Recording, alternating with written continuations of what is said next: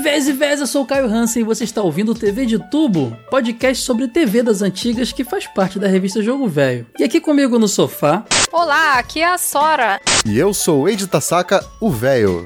Então liga a TV escondida dos seus pais porque hoje vamos relembrar os programas que eram para adulto, mas a gente assistia. Me dê sua força, velho! Hora de morfar! Cruze, cruze, cruze. Thundercat!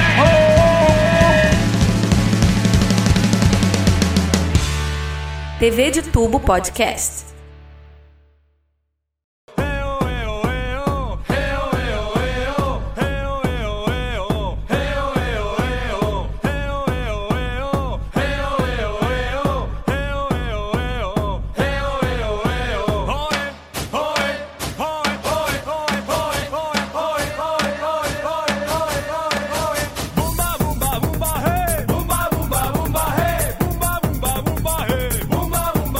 Galera, televisão nos anos 80, 90 era terra de ninguém, né, cara? Não tinha. Cara, classificação etária e nada. Pode crer. Gente, classificação etária e, e, e, e nada, mesma coisa, né? A gente tá- tava lá na sessão da tarde, Ed, Sora. Era o quê? Robocop, era os Stallone Caio. Cobra. Robocop É, explodindo Robocop. cabeça. A mão do cara Cara, explodindo era- com um tiro, velho. Ai, bom Cara, a gente tinha que falar disso aqui um dia, porque a gente fica. Lembrar de televisão não é só lembrar do glamour, não é só lembrar dos desenhos mais legais, dos filmes mais legais, não é lembrar das tosqueiras. E a gente, quando moleque, pensem, galera, TV a cabo é uma coisa que surgiu nos anos 90 no Brasil. E mesmo assim foi muito inacessível por muito tempo. Então, TV aberta era a única solução e nem sempre passava programa infantil. Não tinha um canal dedicado a, a- a programação Era, infantil. era muita faixa da manhã, né? É. E tipo assim, eu que estudei de manhã há muito tempo, Ed, eu sofri muito da vida, porque era o horário que eu tinha pra ver desenho eu não tava em casa, entendeu? Tinha esse problema. é quando eu fazia aquele lance de deixar o, o videocassete programado pra gravar, que a gente já men- mencionou aqui. E aí via depois a programação da manhã. Mas o lance que rolava também, cara, é que a gente acabava. Pô, nem sempre a gente tinha um joguinho novo pra jogar. Ou um coleguinha pra jogar junto, ou não alugou nada, a gente não tinha ninguém pra brincar na rua, não, já enjoado dos bonequinhos. A televisão era acabava sendo, muitas das vezes, a única forte fonte de entretenimento pra gente na infância, né, cara? Se é de Sim. qualidade ou não é questionável, mas que era entretenimento, às vezes era. É, cara, tinha coisa legal, né? Uns Castelo Ratimum da vida, mas na grande maioria das vezes tinha essa, disponível essa, essa coisa legal. E a gente acabava vendo muito programa que não era pra criança, porque tava ou esperando começar um desenho animado, a gente vai mencionar esses, ou porque a gente queria ver, né? Porque era, era ser adulto algumas, ver algumas coisas. E, ou então porque simplesmente era colocado num horário que não era pra criança, mas ah, por motivos de vista grossa, provavelmente, estava ali, né? Sabe o que eu poderia começar lembrando aqui? E esse eu acho que a, que a galera mais vai se, vai se ligar. Fim de semana, hora do almoço, tá tua tia, teu tio lá, tua mãe fez aquele mocotó, aquela, aquela rabada, Hum, lasanha. Na, mocotózinho, na minha meu casa Deus era sempre céu. lasanha. lasanha, aquela macarronada, aquele frango de padaria, que seja. Ligou a TV, todo mundo reunido, a avó lá, a sogra. Começa banheira do Gugu. Pô, mas falou sábado, mas tu falou sábado. Era domingo, né? ah, eu Domingo, confundi. isso era o Eu domingão. já tava pensando, pô, que programa será esse que é tão Domingo bom assim que é legal. no sábado, velho? Né, domingo, domingo, a família se reunia, era o dia que todo mundo se vê. Ah, então era, então era macarrão saudade. com galinha, Caio. É, esse é o clássico, macarrão com galinha É. e Silvio Santos. Silvio Santos depois, né? Primeiro eu te via muito lá o Tiririca agarrando as meninas lá, os sabonetes lá, o Turma do Pagode, sei lá, Mas esse, de mas esse pagode. aí. programa não era de criança, É não? Pô, que, que criança é essa, Tinha um pintinho amarelinho, cara. Como que isso não é pra criança? O Domingo. Legal era uma das coisas mais insanas que existia na TV, né? Sim. Porque ele ia desde a programação infantil, entre aspas, como o Wade falou, tinha a musiquinha lá do Gugu, meu pintinho Sim. amarelinho. Sora recebia chiquititas, recebia os, os, os grupinhos de criança pra Sim, cantar lá. os artistas. Porque, assim, as crianças gostavam, por exemplo, do El Chan, que é, mesmo não sendo uma coisa adequada, as crianças adoravam, era sensação, Uhum. Mamonas Assassinas, Mano, tudo isso. botinha da Carla Pérez vendia pra todo mundo. Eu tive. Gente, tem um meme engraçado. Tive não, a não, não, botinha mas da não, Carla não, Caio, não, não, Pérez. um momento. Tu teve a botinha da Carla Pérez? Sim, nossa, eu ostentava demais chegando na escola com a minha botinha, com a minha botinha A da botinha? Carla Pérez. Sim, eu Eu adorava, lembro do nossa. bambolê do Tchan, tinha o Bam- Bambochan. A- Bambochan a- era mas, mas você botou prego na tua bota, assim, fez uma parada rock and roll ou era botinha Não. normal? Não, porque a botinha da Carla Pérez já, já tinha um visual meio punk, assim, né? Ela era um, mini coturno, assim, então nem precisava. Caraca! Meu Deus do céu. Onde este episódio vai parar? Vamos lá, gente. Não, tem um meme famoso no YouTube que é o El Chan dançando no Gugu, a Carla Perry ralando na boquinha da garrafa, que era uma simulação de um ato sexual, a gente sabe. Não é minha mente que é poluída, gente. Era. E do lado, umas criancinhas olhando assim, com a roupinha do Chan, sabe? Olhando assim. Não tinha os episódios que era cena. essa cena acontecendo e, sei lá, o padre Marcelo Rossi, assim, junto? Sim, Ah, cara, o Padre Marcelo Rossi tava todo o programa no, lá. tava. Não, e ele era assim, né? Ele tinha esses artistas que as crianças adoravam, que não eram artistas infantis propriamente ditos, e tinha essa parte aí, que era a banheira do Gugu. Eu lembro que tinha uma prova também no Domingo Legal. Que eles colocavam um negócio de batimento cardíaco, aí ficava uma pessoa fazendo striptease, assim, na frente. musiquinha, cara. Putz. Tinha aquela que tinha que a menina sentar no colo do cara pra estourar a bola também. Eles tinham analogia sexual, eles tampavam, tipo, como se o cara tivesse oriçado, e não, tinham- não escondiam. Cara, meu Deus, o dia que A o gente Van falava Damme foi feliz, no Caio, Gugu, quando era criança. Ah, pô, ela, ele tá feliz, ele tá feliz. o dia que o Van Damme foi no Gugu e a Gretchen rebolou e ele ficou Feliz, Feliz. feliz. nitidamente, apareceu na TV ele Não, feliz não, ali, sabe? Não só apareceu, como ele cobriu com a mão constrangido, com a perninha Porque dobradinha. o Van Damme usava a calça coladinha, porque ele era fitness e tal. Então tava lá a felicidade do cara evidente, sabe? Cara, que loucura, isso era de tarde, Ed. Cara, Meu Deus. isso era na mesa do almoço, bicho. é Chocante. É, A, fa- a família sentada no sofá assistindo isso aí.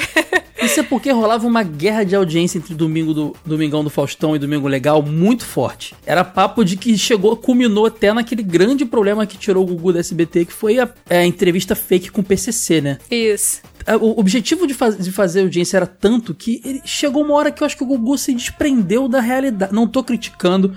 Acho o Gugu um dos maiores comunicadores da história desse país. Fiquei muito triste com sua morte. Um dia vamos falar mais dele aqui. Mas eu acho que ele se desprendeu da realidade, do que era. Acho que ele achou que podia Mas, tudo. mas- mas isso, eu acho que isso é muito fruto da época, Caio. Não- não- porque a gente vai falar de vários programas aqui no contexto geral, e foi o que você falou no começo, não tinha filtro. Não, não tinha classificação etária, não tinha horário, não tinha nada. O próprio o Domingo Legal, ele tinha várias faixas, na verdade você deveria separar em vários programas por idade, né? Sim, era aqueles programas dominicais que ficava uma tarde inteira no ar, É. com várias pequenas atrações. Gente, sushi humano. Você lembra de sushi humano? Ah, porra, esse eu nunca isso, vi, isso- não. Isso é, é sushi erótico, Caio. Isso é pesado sushi demais, velho.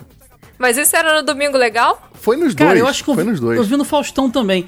Era uma mulher nua, deitada, e as suas partes eram tampadas por sushi. Vários tipos Meu de sushi Deus. de E o ca- a brincadeira era o cara ir comendo um por um ali, bonitinho, e destampando a mulher aos poucos. Era isso, cara. Mas, mas, tava mas, Cainho, pensa que nessa época. Esse, esse tem vídeo no YouTube. No programa da Xuxa, que é um programa todo pra, pra infância, foram aqueles artistas lá que eu não sei o nome que canta aquela música. Como é? Don't Wanna Short Dick Man.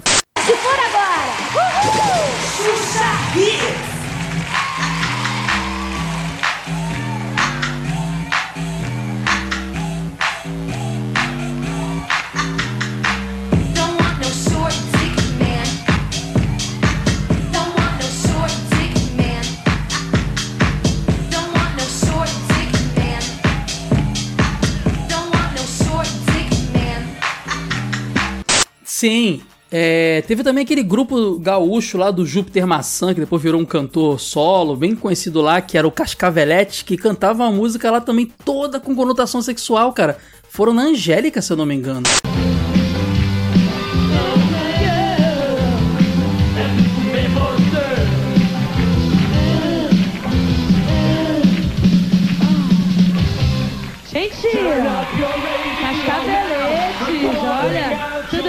Tudo bom? São todos do sul, né? Todos gaúchos. E agora a música nova, né? É, eu quis comer você é o nome da música. Olha só, que ba... O Ratos de Porão cantou na Angélica, cara. Essa Short Dick Man era engraçado, porque quando eu era criança, eu ia brincar com uma colega minha que morava perto de casa, e ela tinha um CD com a trilha sonora de uma novela, que eu não vou me lembrar qual, trilha sonora, de qual novela era exatamente, mas era aqueles CDs que eles lançavam, né? Que tinha Ah, todas que as tinha a trilha músicas. brasileira e internacional. Sempre Isso, tinha, né? é. Aí o disco internacional tinha essa música. E a gente dançava ela normal, a gente não entendia, não sabia o que estava sendo é um falado ali. cúmulo, velho. Aí teve um dia que uma prima dela, mais velha, tava junto. Aí ela chegou, ah, vocês sabem o que que fala nessa música? A gente, claro que não, né? Não fazia ideia. Ah, essa música fala de negócio de, de homem de pipi pequeno. A gente ficou assim, meio. Você não acredita nessa abismada. Não, não é possível. Vamos botar isso na novela? Impossível, não. É, a gente não acreditou, achou que ela tava trolando, porque é- ela, essas crianças mais velhas sempre tinham manias de contar coisas pras mais novas pra ela, para assustar, né, Pra chocar. Aí a gente não acreditou. Mas... Mas o brasileiro não tinha uma relação com o inglês tão próximo e não tinha essa preocupação. Eu nunca vou Pô, esquecer mas daquela. peraí, Cainho. O brasileiro que assiste não tem. Mas o que transmite certamente Pois sabe. é, ele, ele se aproveitava dessa situação. Eu lembro do. Isso falando ainda dessa, dessa relação com o inglês, com problemática. Tinha um cantor que bombou nos anos no- 2000, que era o Imon, que ele tinha aquela música Fuck It. Que era. "Ah, ah, ah, fuck your present. na, na, na, na, Que isso? Fuck you, na, na, na, Essa eu não tô lembrando, não. na, na." Caio Pô, inventou. cara, você, Caio puxou quando do tiver nada esse artista editado, aí. eu vou botar. Quando tiver editadinho, essa música vai estar tocando junto comigo. Vocês vão ouvir, vocês vão lembrar.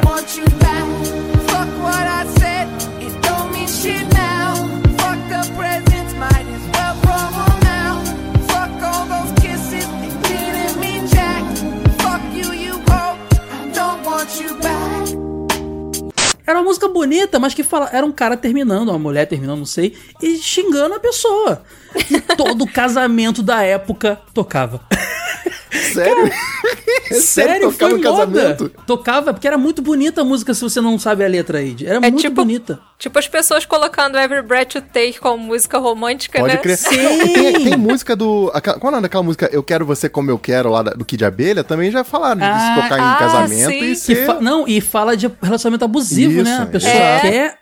É como eu quero do tipo, eu quero você. é, Já, já Como eu admitiram que é quero. Não é como você É, quer, do como jeito eu que eu quero. quero, não é, não é como eu quero de tipo, eu quero muito, não. Larga o bonequinho, para de fazer podcast. É isso que fala a música. mano. Exatamente, cara, exatamente. A gente tá entrando numa outra onda aí, até porque esses programas aí são- eram pra criança, né? A- O erro tava ali, mas era pra criança. Mas a Sora puxou um negócio que é muito interessante quando ela falou de novela. Porque a gente via novela, porque tinha uma TV só na casa, na maioria das vezes, né?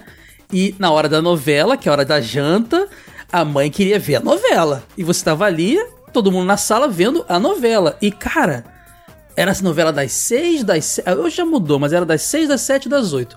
Sei, a das seis era mais descontraidinha, geralmente era meio. Novela de época maluca, né? É, uma comedinha, depois entrou a onda de ser uma novela de época. Acho que começou ali no chocolate com pimenta, ali, virou só época. Mas antes era. Antes era tipo aquela. É. Vira-lata, 4x4, era umas comedinhas assim, sabe? Meio 4x4, bobo. pode crer. Meu primo foi figurante nessa novela aí, mano. Pô, cara, deve ter visto a Babalu e o Raí, o maior casal da história da TV brasileira. Nunca, nunca Verdade. superado. Lendário demais. Ah, então, cara. Então o que que rolava? A gente via a novela. A das sete já era uma coisa um pouco mais tensa. A das oito, mano, era. Mano, era tipo. Era, era praticamente um, um filme erótico às vezes, cara. Que isso? Ah, Ei, não, de- depende. novela das Terra, oito? Terra Nostra era da hora. Não, tinha, tem alguns que eram da hora, que não era filme A erótico. Indomada Sim. foi uma novela das oito também. Eide, sempre rolava alguma coisa no canavial. O casal ia pro canavial e rolava no canavial. Sempre tinha um negócio desse, cara. Porto dos Milagres, ia pra areia, ela ia manjar, rolava na areia. Então era isso. Tu viu um canavial, já. Opa, o bagulho vai ficar bom. É, já sempre sentava aí, com a tua porque mãe as assim. novelas, elas, elas iam pra esse caminho do canavial, sempre tinha canavial. Então, cara, era impressionante. E assassinato. Mas o canavial não é na tudo novela isso. de época, cara? Que eu não, eu não consigo. A novela das oito. Você não, você toma, você come açúcar hoje? Não, agora eu não como mais. Tá, mas você, mas existe açúcar, existe cana, existe canavial até hoje. Não, não, mas é, é porque essa cena, essa cena do canavial me remete muito ao povo do campo. E a novela das tinha, oito ó, ó. era sempre aquele, aquele lance Rei do Gado, Leblon, Rei do. Gato era das oito e tinha uns negocinhos ali, cara. Rei do Gado tinha, Tinha, porra, canavial. boi. Renascer, Renascer tinha canavial também. Ei, de canavial é um codinome que eu tô usando pra. Podia ser um milharal, podia ser qualquer coisa. Ah, entendi, entendi. Podia ser, podia sempre rolava um negócio desse. Cara, então a gente via novela, cara. E você, vocês viam também, mesmo que fugisse, acabava um dia ou outro vendo novela, né? Não tinha jeito. Eu via algumas. Éramos Seis, pô, é, é uma que eu. Até teve esse remake recente. Eu fiquei doidinho pra ver, cara. Porque eu vi quando era moleque, a trama era super Não, mas triste. essa aí era, era, era, era good, era de boa, era legalzinha, essa era do bem. Ah, mas tu quer falar só de Aquela- baixaria? Não, eu tô falando de coisa de- que, que, que, que é ruim imprópria pra criança aí. Chiquititas era de boa. Mas, cara, essas novelas pesadas que tinha essas coisas, próxima vítima, morria uma pessoa por dia aí. A próxima vítima era da hora, cara. Era, Era, da muito hora. maneiro. Mas, cara, e aquela lá do, do prédio que caiu lá? Tinha uma que o prédio de- explodiu, cara. Que, que- cara, essas novelas de investigação eram legais, mas elas eram tensas, cara. Cara, eu lembro de ter assistido por sugestão do meu pai, inclusive, olha isso. Incidente em Antares. Que era baseado num livro, ele falou: não, esse livro é da hora. Isso é uma novela? Foi uma minissérie, né? Mas passava no Minissérie. horário. Passava depois da novela, inclusive. É, mas aí que tá. 10 horas, que era a hora que acabava a novela e passava essas coisas, em teoria era pra criança estar dormindo, mas criança não dormia 10 horas. Eu sei que a culpa é do pai, o pai que não tem que deixar ver. Mas o pai dos anos 90, dos anos 80, não é o pai de hoje, que vai lá e programa a TV pra só pegar o Discovery Channel. Um que bota Netflix exclusiva ao Kids. Não é, nosso pai deixava a gente ver, cara. Nem tinha muita, junto, muita porra. escolha também, porque, tipo, igual hoje tem é, a Netflix. A Netflix não importa se você vai abrir ela 10 horas da manhã ou 10 Verdade. horas da noite, você pode colocar o desenho ali pra assistir. A criança põe a galinha pintadinha, ou seja, o que for que tiver de Pô, programação se puser galinha infantil. pintadinha 10 horas da noite, meu Deus, que tristeza, velho. Essa criança tá com problema sério. É, mas Diminui o É. açúcar dessa criança. na, na época não tinha nada de criança de noite passando. Não. Ah, até tinha, até umas 6, 7 horas ali, né? É, eu tô falando de noite, 10, 11 Cavaleiros do- horas. É, não tinha. Cara, até porque não é pra ter nessa hora, não era pra criança estar mais acordada vendo. Uhum. Mas eu vou descrever uma cena pra vocês, vocês vão com certeza se identificar. Vocês estão sentados na sala com os pais, vendo uma novela ou um filme e começa uma cena de sexo, o constrangimento que ficava na- no ar. Quem vai mudar de canal? E tipo, todo mundo finge, fazendo cara de tipo, não, tá tudo bem, ninguém, ninguém percebeu, ninguém tá Era vendo nada. engraçado, porque um dos meus programas favoritos na infância era o Contos da Cripta. Uhum. Ah, inclusive, Eide, vamos fazer. Ô, Sora, vamos fazer o mexer pro nosso episódio, né? De coisas que davam medo na TV que a gente Sim. fez há pouco tempo. A gente É, a gente fala da maioria das coisas que a gente vai falar aqui hoje, tá mais aprofundado lá. De Contos da Cripta. Gostava também. Porque assim, o Contos da Cripta e o Cine Trash, que eu também gostava, me atraíam pelo mesmo motivo. Os apresentadores. No Contos da Cripta, eu adorava aquela É zumbi, caveirinha né? que aparecia, É, é, que era o, o guardião da cripta. E no Cine Trash tinha o Zé do Caixão, que é- é era fantástico, né? O Zé do Caixão, Sim. ele é um espetáculo. É um cara importantíssimo pra história do cinema nacional, inclusive. É um cara aí... Eu acho importantíssimo, mas eu só comecei a reverenciar sem ter medo depois de adulto. Nessa época eu botava, aparecia ele lá e eu mudava de canal na hora. Nossa, eu adorava. Quando ele ia nos programas de auditório, eu sempre assistia, porque eu adorava o Zé do Caixão, eu gostava muito. Só que esses programas passavam assim, o Contos da Cripta eram história, tipo, uma antologia, né? E o programa do Zé do Caixão passava filmes de terror. E que, consequentemente, tinham muitas cenas de violência e nudez. Então, os meus pais Tinha. sempre vinham comigo. Aí, tipo, eles, eles vinham assim, tinha um cobertor por perto. Aí eles viam que ia começar uma cena ali meio pesada. eles levantavam o cobertor pra eu não ver. Te Caraca. sacava, né? E- Abaixava. Aí, essa era a censura da época, né? Era a classificação Cara, que etária. loucura, cara, que loucura. Mas o Aí barulho tu ouvia, abaixava né? quando acabava. É, eu ouvia, né? Fazer o quê? Mas também tinha a filha dele, a Lady Vamp. Era Lady Vamp o nome dela? Que ela sempre fazia umas danças eróticas também. Acho que era ah, Lady sim. Vamp o nome dela, sei lá. A Liz, né? A Liz, é Liz o nome dela? Liz Vamp? É Liz Vamp. É, que eu tenho- não lembro o nome que ela usava. Eu, eu sei que a filha Tinha, dele era era Liz. vampira, ela tinha um vampiro na história. Isso. Já que a senhora falou do Zé do Caixão, eu vou falar do único filme de terror que eu vi na minha vida. Que era o do. Como o assim do- único? o- Impossível ser único, Ed. Real, não, ah não, vi dois, vi dois, assim, completos eu vi Que dois. isso, Ed? Eu não gosto, eu não gosto de filme de terror, cara. Pergunta, pro- ó, quem vai lá na live do Jogo Velho pode perguntar pro Edu ao vivo que ele vai confirmar que eu não vejo filme de terror. Tenho medo. E eu lembro que eu vi, Caio, o filme do. A senhora vai lembrar o, filme o nome certo, do- dos palhaços espaciais lá. Palhaços Palhaços espa- assassinos do espaço sideral. Esse Exato. filme é da hora. Esse sim, cara. Esse é da hora mesmo. Esse filme é maravilhoso. Passava no SBT direto e era um grupo de palhaços alienígenas que, vinha, que vinham no disco em forma de, de circo, né? Era muito bom, cara. E não é pra criança, Sim. obviamente, mas eu assisti Não. molequinho. Que isso era brilhante. Cara, o Age, tinha um lance que você nitidamente não vivenciou, mas acho que a Sora, assim como eu, vivenciou, que era transgressor ver filme de terror nessa hora. Era ser adulto, era legal pra caramba ver aqueles Sim, é. slashers e tal, aquele filme lá. Ou engraçado que quando eu era moleque, eu queria ver esse tipo de filme. Filme sanguinário mesmo, de zumbi arrancando cabeça. Hoje eu sou o fofinho do. Eu jogava Resident Evil e tal. Hoje eu quero jogar Mario e ver desenho da Pixar. Pô, sexta-feira Sabe? 13 não passava toda semana na Bandeirante, cara? Passava, porque tinham vários também, né? Toda hora passava alguma, tinha uns sete, tinha uns sete ou oito. Cara, eu Deve nunca mais vou uns esquecer da 20. cena que eu liguei a TV. Aí falei, pô, o que será que tá passando agora? Será que. Eu, na minha cabeça foi, pô, vai passar a sessão kickbox, isso eu gostava. Aí era o Jason dando um gancho num cara, ele deu um gancho e a cabeça do cara voou assim pelo telhado e caiu no chão, mano. Aí eu acho cara. que isso não é sessão kickbox. Aí desliguei a TV e fui dormir, mano. A ideia desses filmes era ser uma, uma parada gore, a maioria deles nessa hora. A gente via mesmo é, aquela. Cara, eu nunca vou esquecer de ver Uma Noite Alucinante na TV, cara. Não sei nem se foi no Zé do Caixão que eu vi. Que é a coisa mais trecheira do mundo. O 3 já é mais legal, né? Que é o bagulho medieval lá. o que, o é do- uma noite alucinante? Vamos lá. Explique pra uma pessoa que, obviamente, não faz ideia do que é isso. Cara, Uma Noite Alucinante é um filme. É, a Sora poderia explicar muito melhor que eu. Mas é um filme super trash de terror. Que tem aquele, aquele ator que eu esqueci o nome agora, que era o Ash. Bruce Campbell. Bruce Campbell, que virou um, um ícone dos filmes trash. Tanto é que ele teve um segundo, Uma Noite Alucinante 2, que era quase que um remake do primeiro com é, coisas extras. E o terceiro foi, acho que o mais famoso, talvez, que era o... que eu não lembro nem qual nome que ficou aqui, cara, porque, na verdade, essa franquia se chama Evil Dead. Isso. Nesse terceiro, eles viajam no tempo pro passado, é medieval. é- Eles enfrentam um exército de zumbis na época medieval.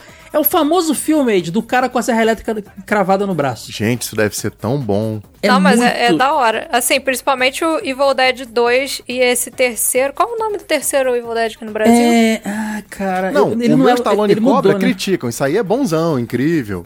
Que Não, mas absurdo, Evil cara. Dead é, é um. Tanto que o, o Bruce Campbell é considerado aí um ícone aí também pros filmes de Ô, terror. Sora, É ele muito- saiu com Uma Noite Alucinante 3 também. É, era É o um- Army of Darkness lá na gringa, né? Aqui eles só mantiveram o título da original.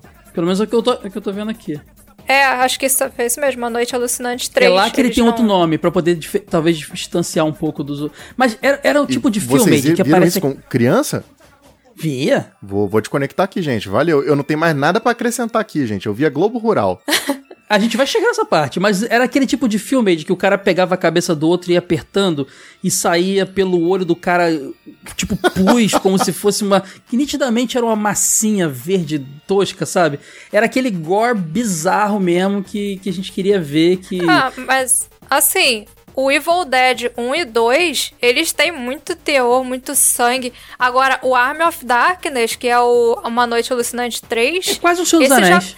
É Esse já um tem uma pegada mais infantil. Ele é muito mais. Assim, Infantil. infantil não. Ele é mais de boa, Não, gente. sabe? Ele não é tão terror quanto os dois primeiros. É um cara com uma serra elétrica cravada no braço. Ele perde a mão e enfia uma serra. Ele vai cortando zumbi. É isso, mano. É muito bom.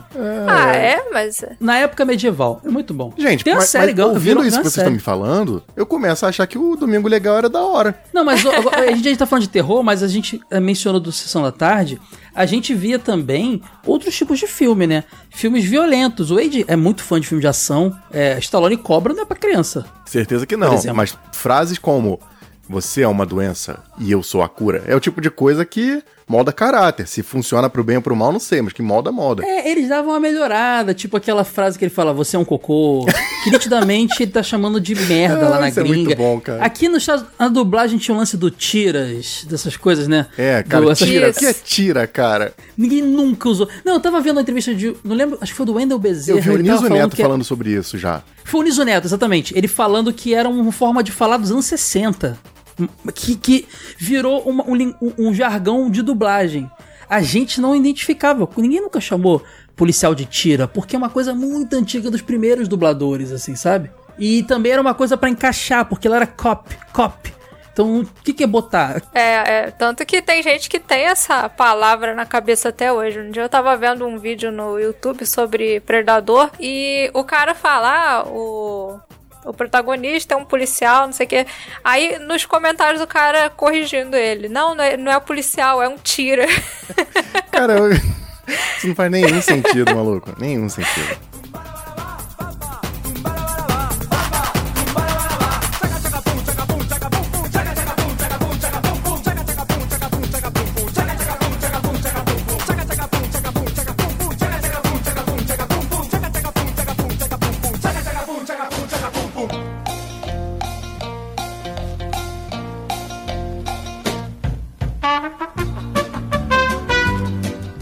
TV de Tubo Podcast. O Wade falou uma coisa aí que me transporta muito. É uma das maiores nostalgias que, que eu tenho é, de quando era moleque, né? Que ele falou do Globo Rural. E, cara, isso antes de falar do Globo Rural, eu tenho que lembrar que sábado tinha um bloco enorme de desenho na SBT chamado Sábado Animado, que era muito maneiro.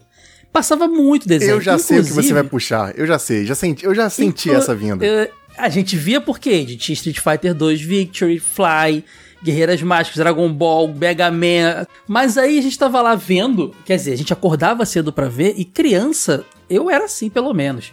Ia dormir tarde e acordava cedo, não tinha energia acumulada, cara, não tinha, não tinha sono. Acordava com ainda escuro, escuro, ligava a televisão e ficava, eu tava passando Telecurso 2000, Siga Bem Caminhoneiro, Pesca e Companhia, e eu vi isso tudo esperando começar. Pô, eu vi a O Laqueto, bloco- Caio. A La... Ah, a Laqueto era. A Até Laqueto a era um Laqueto eu via, re- mano. Religioso, não era? Isso. De religião De- de afro. Eu acordava de manhã e tava coisa passando isso. Ah, isso aí vai mesmo. Já vi programa da Furacão 2000. Eu via tudo. Eu, engraçado, o Furacão 2000 era de manhã, pode crer, na Band, né? Isso. A minha mãe, a minha família era super religiosa e tinha os preconceitos do- da religião da época, né? Então, nossa, eu botava esse alaqueto pra esperar começar e eles ficavam revoltados. Eu via. muito Eu, eu sempre- é, isso eu. Cara, eu nunca tive esse problema em casa. E eu sempre fui muito curioso. Independente de acreditar ou não. Isso é. Não importa. Mas eu via a parada e falava, pô, vamos ver essa parada aí. Tirando aquilo que me causava medo, no geral, eu assistia qualquer coisa, cara. Então. É difícil não ter medo numa, comuni numa, numa sociedade tão cristã. Mas você não tinha o lance da tua família te botando mais medo, né? É, eu tinha exato. muito isso. Isso, isso em É. casa nunca teve. A minha mãe é católica, mas não, nunca encrencou muito assim com o que a gente fazia, Uhum. ouvia, não sei o quê. E meu pai não, meu pai é descendente japonês, então pra ele tanto fez como tanto faz. Então eu botava lá, da hora, assistia assim, caraca, diferentão, não sei o quê. É isso Falar aí. do- eu, eu via muito Fala que eu te escuto também. Passava a história do. O cara tirava o demônio no meio do, do programa aí. Tava lá exorcizando Fala que eu a te escuto pessoa. era, era na madrugadona já, né?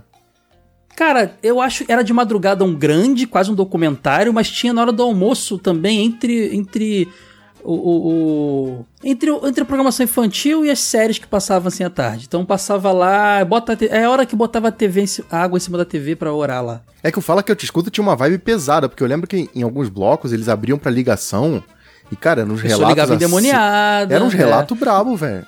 ligava o cara dizendo que ele era bandido e queria largar essa vida. Era doideira, cara. Se era real ou não, a gente não tá aqui pra questionar, mas nitidamente não era pra criança. Claro que não. passava no horário. No horário. Cara, e, e, tipo, além disso tudo, o Ed falou do Globo Rural também. Também ficava esperando começar o programa de- infantil Bambuluá. Quanto está Na- uma na- arroba? Nossa, era. Cara, eu ficava conhecendo várias, várias raças de boi. O zebu, não sei o que, aquele que. Ah, esse aqui tem corcova, esse não tem. Esse. Era muito doido. Ah, agora. Cara, e quando eles vinham falar assim, eu nunca vou esquecer. Tá tendo um- um- uma praga A lá, não sei ah, do falar da Goiás. festa da uva, essas paradas assim também. Festa da uva, não, dava, dava o calendário. Festa da uva lá em, em Goiânia. Festa do não sei o que lá não sei aonde. E, cara, a gente do Rio de Janeiro, eu e o Eide e Sora somos do Rio. E o o Eide tá em São Paulo, mas é da capital como eu. Essa, essa realidade do interior, né, de festas de, de uva, de fazenda, de plantação, era uma coisa que era muito distante. Era muito louco ver essas paradas. Exato, O Ítalo a deve... festa da uva era o dia de ir no mercado. Sim, Até pra mim que morava no interior, isso não era realidade. Pois é, porque não era lu- lugar tipo de plantaçãozão, né? E era muito doido. Aí, tipo, tava. Tinha. tinha ia ia especialista falar que tá tendo uma praga não sei aonde, que o remédio tal resolve e mostra a diferença da planta quando tá com, com o bicho, quando não tá. E eu vi aquilo tudo super. Eide, sabe o que passava também junto disso? Pequenas empresas e grandes negócios. Cara, desse negócio do, do, do Globo Rural, eu aprendi como fazer calda bordaleza assistindo aí. Nossa, nem sei. que- É, tinha uma de culináriazinha também. não, né? não, calda bordaleza é pra você passar. É tipo um, um vermífugo tá. pra você passar na planta pra proteger e tal. Cara, tinha as informações É, úteis, mano. Porque eu lembro que eles iam lá pra Minas pra mostrar o, sei lá, o cuscuz Produtor mineiro. de Aí- aí queijo da, da, da Serra da Canastra. mostrava lá, é, como é que faz esse queijo? Ah, ele fica curando tanto tempo, eu vendo isso tudo. Talvez, eu adoro esse tipo de coisa. Talvez eu tenha pego gosto dessa época. Ontem, eu tava com a Karina aqui assistindo, a gente ficou vendo um vídeo grandão, o cara ensinando como é produzida aquele xarope de bordo no Canadá, sabe? Da folhinha lá que eles pegam, Uhum. da árvore. Um vídeo de 40 minutos, a gente ficou assistindo interessadão, assim, ah, ele faz extração e tal. provavelmente meu gosto veio dessa época aí, cara. Eu via Globo Rural direto. Pode crer. E a gente tem que lembrar também que de manhã na Globo passavam pequenas empresas de grandes negócios e eu via e era tipo assim: ah, Fulano está aberta franquias de cachorro quente, não sei das quantas, não sei aonde, ah, não sei o que lá, dando dicas de como investir, não sei aonde. Eu vi aquilo tudo, cara, não entendia nada. Ah, pode crer. Muito bom. Tudo pra esperar começar o, o- a sessão Disney que passava na, na Globo de manhã, no sábado. Cara, bom, esse negócio do boi ainda, ó, eu já falei isso. Eu assisto o canal do boi de vez em quando tá passando aqui. Ah, O Wade- o Wade tá. o Vamos Wade ver tá, qual é, tá mano. fisso- tá fissurado nisso aí, só. Ele não sai do boi, não. Ele eu tá assisto, eu querendo- assisto, velho. É real. Ah, você me lembrou de uma coisa. Logo no iniciozinho, quando eu comecei a ter TV a cabo, eu ainda era criança pré-adolescente ali. Eu lembro de ficar vendo mó tempão Shoptime, cara. Eu achava da engraçado. hora, eu aquele- gostava Nossa, também, com o Carlos. Takeshi. Era Carlos Takeshi, fã de tecnologia, o dublador do Jaspion. Ele sempre falava de. Ele mostrava os computadores, eu não entendia nada, mostrava Este videogame. Pentium 3 aqui, não sei o que. Tu ficava assim, uau, Pentium É, 3. Vem com kit multimídia. ó.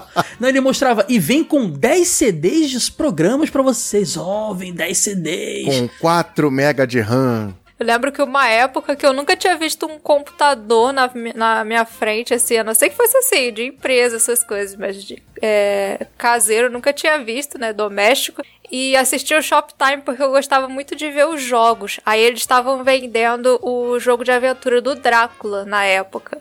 Era. Era aquele programa de jogos que tinha de noite. Eles, tavam, eles ficavam todo dia fazendo propaganda desse jogo de aventura do Drácula. Uhum. E eu e meu pai ficávamos acompanhando, porque todo dia eles mostravam um pedacinho a mais do jogo. Eles iam. Cara, isso aí um era o pouco Wade mais longe. ação games tudo, toda semana, todo mês pra poder ver o detonado, Sora. Era a mesma coisa. Exato. É, você. aí.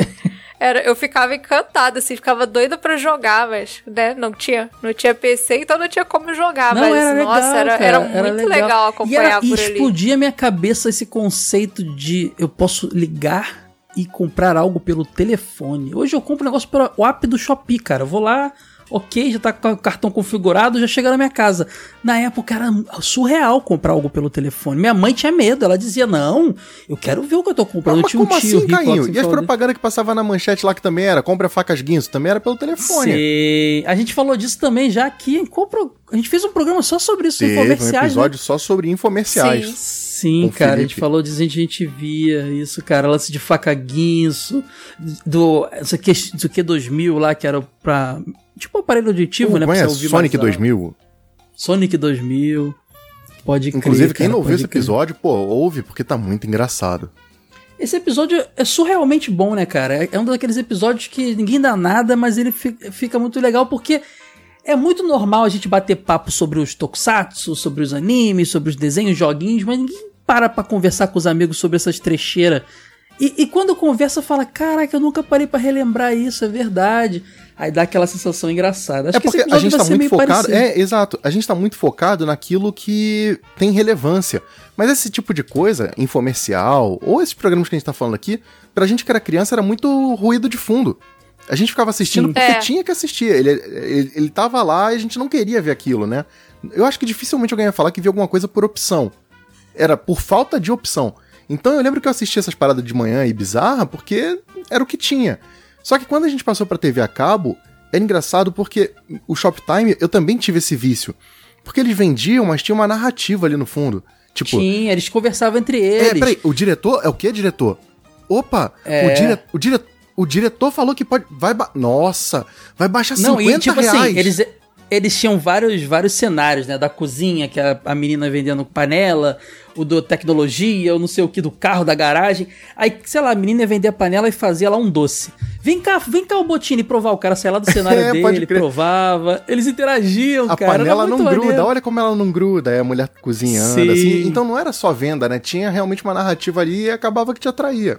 É, tanto que os meus pais eram dessas pessoas que não tinham coragem de comprar nada nesses programas. Eles achavam que comprar no telefone era certo, que você ia tomar um golpe, assim. Mas todo dia a gente assistia o programa de jogos de computador. E Sora, não era tão barato também. Parecia que era barato, mas não era. Eram coisas. Era, era um consumismo mais e- caro, eles, né? Eles falavam como se estivesse Porque eles barato, não falavam. mas... ter- Sora, não era assim, ah, essa panela aqui custa. não, Esse computador custa 5 mil reais. Não, era custa tantas parcelas de tantos reais. Não, era assim o, que eles o produto começava com um preço no começo do programa e ele terminava com um preço muito menor no final, porque o diretor ia cortando. Ah, É. mas ó, esse valor só vai ficar mais 30 segundos, porque já tá nas últimas unidades. E perdeu, voltou pro preço normal. Tinha, tinha essa, essa, essa Tinha. didática, essa emoção aí no meio. Pode crer. Sabe uma coisa que rolava muito na minha, na minha, na minha realidade? Eu já contei aqui também em algum momento que meus pais eram enfermeiros e trabalhavam plantonistas, né? E, e não tinha, acho que, uma regulamentação muito boa, então eles emendavam plantão de um hospital pro outro, ficavam super cansados e tal. Eu lembro que meus pais saíam pra trabalhar, tipo, antes de eu acordar e voltavam comigo dormindo. Eu via meus pais fins de semana, quando não era plantão, era. Eu, minha avó me criou praticamente. E minha avó já era uma senhora, eu não tinha o pique de me acompanhar na rua, então eles tentavam criar o máximo de coisas pra eu ficar dentro de casa.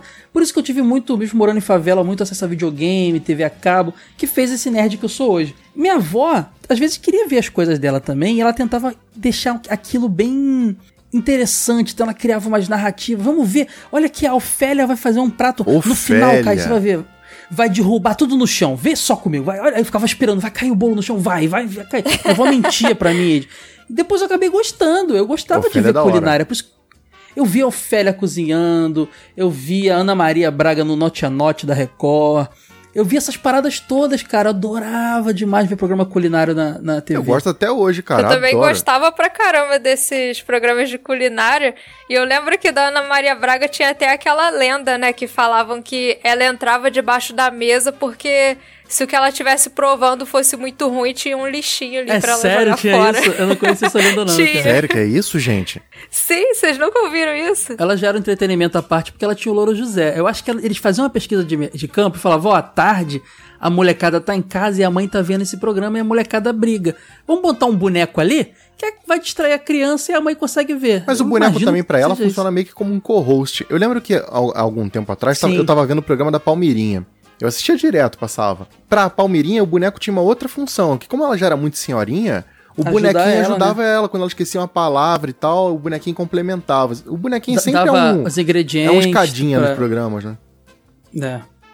Pode crer, cara. Então o programa de culinária também era um clássico, via tudo com a minha avó. Talvez por isso que hoje goste, tenho esse hobby, acho legal cozinhar e ver programa de culinária. Eu vejo culinária no YouTube o dia inteiro também. Tamo Fico junto, tamo junto. Ô, acho Caio, muito divertido.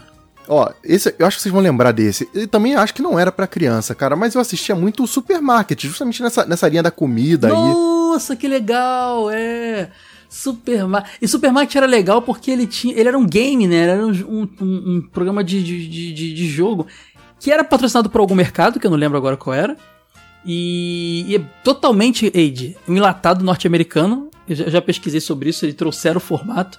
E era um- duas famílias disputando jogos dentro de um supermercado fake, né? Mas era o meu sonho, cara. Imagina, Isso. poder pegar o que você quiser e tacar no carrinho. Ah, vai, vai, vai, vai, vai. É, não, tinha que pegar, fazer lá, pega os itens que estão marcados com a bandeirinha em tanto tempo. Aí tinha que correr, Pode crer. pegar. Cara, que era muito, muito legal. Será que a E família levava pra casa o que ela botava no carrinho? Isso Não, é não, pertinente. os prêmios eram, eram vale compras de até um ano. Tipo, você Ah. tem um ano de supermercado grátis no, sei lá, no Pão de Açúcar, um mercado bem antigo aí. E eu fico pensando, será que eles por um ano lembram dessa parada? Será que tem alguma coisa tipo. Imagina você um ano não pagar compras aí de meu sonho. O mercado tá caro pra Aí caramba. eu ia fazer compras exatamente como no Nossa. supermarket, enfiando a mão por trás da prateleira e tacando tudo no carrinho. Não, eu acho que tinha um, um cupom, sei lá, de mil. E, e, surreal era isso, era tipo mil reais, que hoje no mercado é, é muito menos do que era na época. Na época, mil reais você podia comprar compras de seis Pra meses. sabe? pra, Que pra, pra família inteira, assim, aqui, ó, trouxe pra você lata de pêssego em calda infinita, dava um milhão de lata de pêssego em calda. Apesar de, de a gente ter vivido. a- já era é a fase real, né? A fase real deu essa melhorada no- na, na grana. Porque antes não, né? Antes você, cada dia, era um preço diferente o produto, você não tinha noção. É, tinha tabelinha pra você acompanhar, fazer conversão, era bizarro. Mas esse programa eu acho que já era no real, já. Pode crer. Caraca, aí de bela lembrança eu tinha apagado da minha mente supermarket. Esse programa era legal porque ele ainda tinha uma parte meio educativa, assim, né? Porque pra ganhar mais pontos lá pra converter pra tempo, pra pegar os produtos, as famílias tinham que responder perguntas que eram relacionadas justamente a produtos de mercado, essa coisa de Sim, preço. É, porque tinha patrocinadores. Às vezes, eu não lembro se era mercado ou se eram marcas também. Acho que eram marcas de produtos. Tinham vários patrocinadores. Então as perguntas. Ah, quantos litros tem na embalagem tal do Homo Multiação? Aí tinha que pensar. Ah, Pô, as mães esse era um formato detonavam. que era maneiro pra hoje em dia, cara. A galera tá investindo tanto em reality e game e tal. Isso aí funciona. Nossa, o supermarket tinha que voltar, né, cara? Pô, isso é maneiro crer. mesmo. Tinha, total. Pode crer. Cara, eu vou, eu, vou, eu vou ser polêmico aqui agora. Desculpa, mas eu vou ser polêmico. Eide, não, não venha dizer que você não. Em nenhum momento da sua vida você teve esse, esse interesse porque fazia parte da cultura. Cine privê, Eide. Polêmico, polêmico. Quer, quer, quer começar? Conte, conte, conte Jogo suas. velho nunca, nunca adentrou tanto assim nesse tipo de assunto, hein, hein, Sora? Nunca, nunca fomos tão fundo. Apesar de ser pedido, nunca já falamos, pediram, hein? já pediram. Já pediram, é. Já pediram episódio de Cine Privé. Já pediram a gente não isso? vai ficar. Já pedi, pô, já pediram, O que, que faz? Ah, pô, lembra daquele filme? Eu vou contar a história do É, filme? Pra falar, é. Episódio. Não, assim, Vai tem, ser tem informações. vai, vai hot, ser né? você, vai ser você e a Sora, porque eu não vi a filme. E aí? E aí, que dilema, Ah, hein? Andy, não mete essa não. Não, Mas não. esse- Esse filme Ainda aí eu não vi, a Sora não. no meio. É, co- coitado. Ó, o Andy, que, que coi- Gente, Não, olha é o Andy falando que a Sora via Cine Não, você, você não quer contar a sua história, eu vou contar a minha. Em Não, eu não casa, quero não, em eu quero- casa eu quero que chance todos zero contem. Chance zero e interesse zero, porque quando eu tava nessa época, nessa idade aí, 12, 13 anos e tal, quando você começa a ter interesse, eu tinha TV a cabo. E, cara, eu tava na ura do macaco do Cartoon Network, cara. Não tinha outro canal no mundo. Vi o Shoptime que meu pai queria ver, mas eu via o Cartoon, Caio, até duas horas da manhã, todos os dias. Eu era molequinho. Ah, o Andy era um garoto muito puro mesmo, né, cara? Não, ah, meu longe Deus. de pureza, nerdice talvez. Ah, Caio, eu via... olha só- Mas eu também era nerd, Andy. Não, vou Eu te ne- contar o combo. Segura esse combo Hum. aqui, Caio. Não quero segurar nada nesse assunto. Vai, Space. Space Ghost de Costa a Costa, As Novas Aventuras de Johnny Quest, depois vinha James Bond Jr. e Speed Racer, cara. E acabava duas da manhã. Então eu, eu não tinha nenhum interesse. Só que quando eu cresci um pouco mais, gente começou aquela coisa de dormir na casa do colega. Ah, vamos jogar Banjo-Kazooie até zerar e tal. E aí, é, isso é meio que um contrato social. Se você não assiste, você é o estranho. Então era aquela coisa assim, não, peraí, parou a jogatina aqui. Por quê? Por quê? Não, agora a gente vai botar no programa. Tinha um programa de música da Bandeirante que passava antes, que era até apresentado pela Sabrina Parlatore. Ah, é, eu esqueci o nome agora, cara, eu tô ligado. Ela saiu da MTV pra apresentar esse programa. Isso, e depois vinha. E às vezes não vinha, porque às vezes a Bandeirante também zoava geral e, e- e- e não avisava nada e não tinha.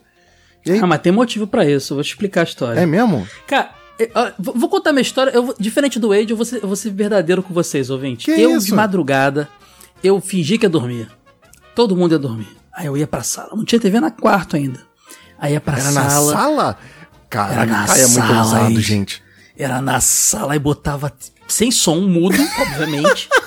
E, e botava o cine lá e torcia, porque ficava aquela luz na parede, né? Mas torcia era, pra- mas era um olho no peixe e outro no gato, né? Eu não vou descrever o que, o que acontecia. Até porque, eu vou ser sincero com vocês, eu era muito pequenininho. Não, eu tô falando de você olhando Eu era- pra ver se alguém vinha. Porque É, tem, eu era muito atenção. jovem, realmente. Tô falando de uma, de uma infância da- do descobrimento das coisas, eu só via mesmo, sabe? Era só uma curiosidade de ver. Eu não vou depois narrar o resto, porque não tem por que falar isso aqui.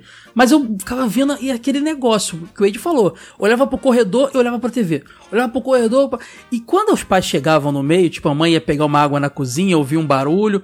Rapidinho você tinha que pegar o controle e, mudar assim, cara. às vezes Controle, barrava no riquinho, botão. riquinho.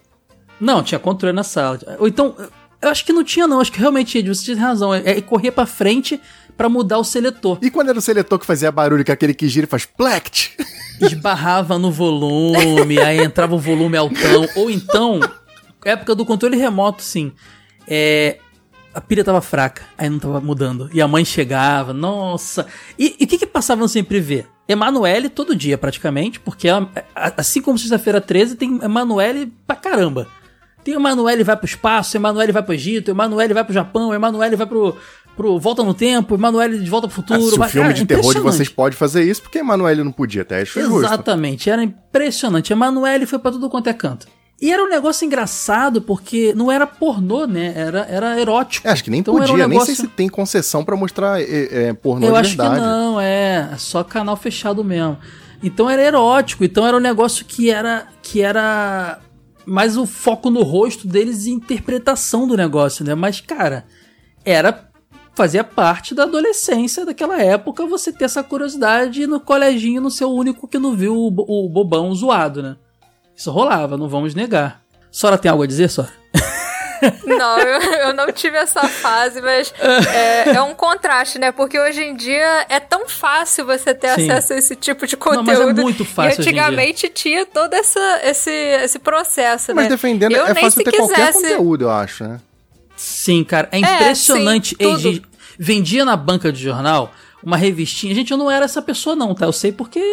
Não, fique, fique- por favor, tô, tô explicando aqui pra ninguém achar que eu era Ficava aquele na parte adolescente. alta da banca, sempre lá em cima. Que adolescente cheio de espinha na cara, não era eu, não, tá? Por favor. Mas tinha aquelas revistinhas de fotonovela. Revistinha Sim. de fotonovela tinha, era um tinha, clássico, tinha porque- revistinha que era ginecológica, cara, que era um negócio bizarro. É. Exatamente. Então, assim, acabamos, citamos, gente, tá citado, tá? Cine Privé entra nessa categoria, vou ter que. Tá, tá falado. Nossa, Emanuele. eu nem se quisesse conseguiria assistir coisa assim de madrugada, igual o Caio falou que ele fazia, porque a sala da casa onde eu morava, tipo, se eu ligasse a televisão, a luz ia lá dentro do quarto dos meus pais, então. Ué, mas se você fosse que nem o Kai, que era destemido aí, que mesmo sem controle remoto ele ligava. Ah, isso, isso se chama pré-adolescência. Ô, Caio, mas tem um que esse eu vi sim, e esse eu Ai. posso falar de boa. Hum. Isso porque, cara, virou a febre da escola. Passou uma vez, eu não vi. Ah, já é. Coincidentemente, todo mundo viu e falou muito na escola. E aí até sei foi meio é. que anunciado. A galera olhava a. No jornal vinha programação pra saber quando passava de Uhum. novo, que foi a lenda do demônio. Ah, não, pensei que você só falar do Calígula. Não, não. Isso acho que, eu acho que eu não tenho nem idade pra ter visto isso quando passou na TV, não. Ca- o, Cal- o Calígula, só pra te, pra te cortar rapidinho, você tinha falado que o negócio de, de a Band sacanear com o horário. O Calígula teve uma história interessante, que foi muito mencionado, era um filme erótico, mas histórico também e tal. A Band anunciou que ele ia ser exibido em duas noites seguidas, e dividido no meio.